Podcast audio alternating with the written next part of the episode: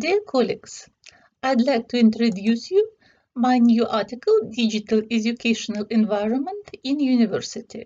Who is more comfortable studying in it?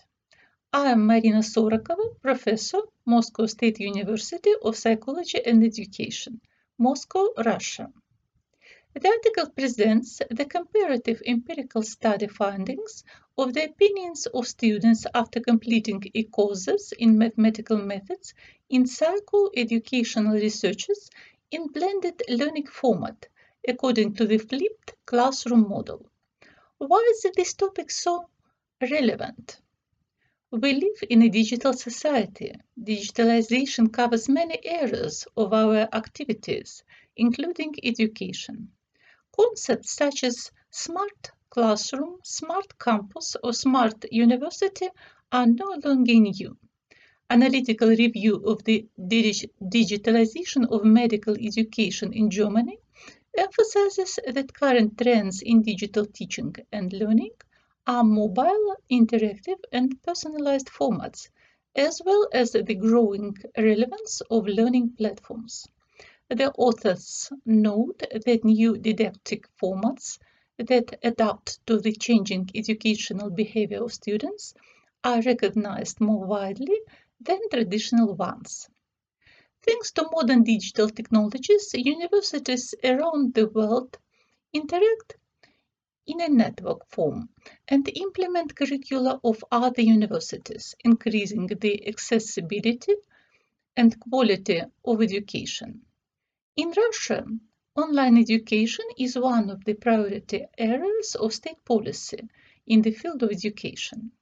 And even external conditions related to force majeure circumstances of the spread of pandemic of viral infections force universities to fully switch to distance learning formats as soon as possible. In this regard, the problem of the empirical assessment of various aspects of learning in the digital educational space is of particular relevance. Of course, when using e-courses and distance learning, students are usually asked what they liked, liked, what difficulties they had, what their general impression was. Already there are many publications concerning this subject, and here we would like to note two important features of our study which distinguish it from a number of others. First, students generally have a positive attitude towards e-learning and online learning, but not everyone likes it, however. As, however, not all teachers it is no secret that there are teachers who believe that e-courses reduce the quality of education and students are extremely lacking personal contacts with the teacher. In general, e-courses and online learning are just a fad. In addition, it is believed that adult ones experience more difficulties and less adapt to the digital educational environment they're the generation of millennium students. If you think about it, it looks strange, since the professional activity and free time of the vast majority of people are directly connected to the computer and internet. That's why we decided to study this problem and compare the opinions about training in our e-courses of two groups of students. That is, more experienced master's program students and second higher education programs ones on the one hand and undergraduate students of the other hand. And the second feature of our study is the use of multivariate statistics methods for processing student survey data. Indeed, the vast majority of data on students' attitudes toward learning in the digital environment were obtained either as a result of sociological surveys or in interviews, and they were processed as a rule by the method of descriptive statistics.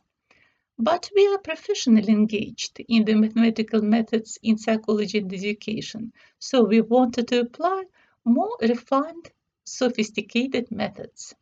We asked ourselves Is it possible to identify a set of typical opinions predictors characteristic of students in each of these categories? Are there any fundamental differences in the attitude towards digital education in both groups of students? To answer this question, we applied the method of logistic regression analysis. In our study, possible learning difficulties are examined the involvement, learning and testing independence, the practical benefits, and the attitude to this format among master's programs and second higher education program students, as compared with undergraduate program students, are assessed. Using the logistic regression analysis method, the predictors characterizing each of these categories are determined. Contrary to expectations, the differences are not fundamental, which refutes the prevailing stereotypes. The overwhelming majority of both groups students didn't have significant difficulties. The tests were useful for better content assimilation. The e-courses allowed them to track their individual trajectory and there were enough personal contacts with the teacher master's program students and students of the second higher education ones almost unanimously disagree that the e-courses reduce the education quality, but agree that the use of online courses is a modern need and it is high time to introduce them. Almost all students of both groups believe that Online learning solves the problems of employed students and claim that they like this e-course. Students of master programs and students of the second higher education ones are more likely to argue that they studied much more intensively in e-course seminars than in traditional in-class education and immediately got involved in the learning process and less often agree to replace face-to-face classes with webinars. They somewhat less often confirm that they have classmates at the seminars. The course is rated as practically useful. The problem of dishonest strategies requires further investigation. The total sample size n equals 344 students of psychological faculties of the Moscow State University of Psychology and Education. Thank you for your attention.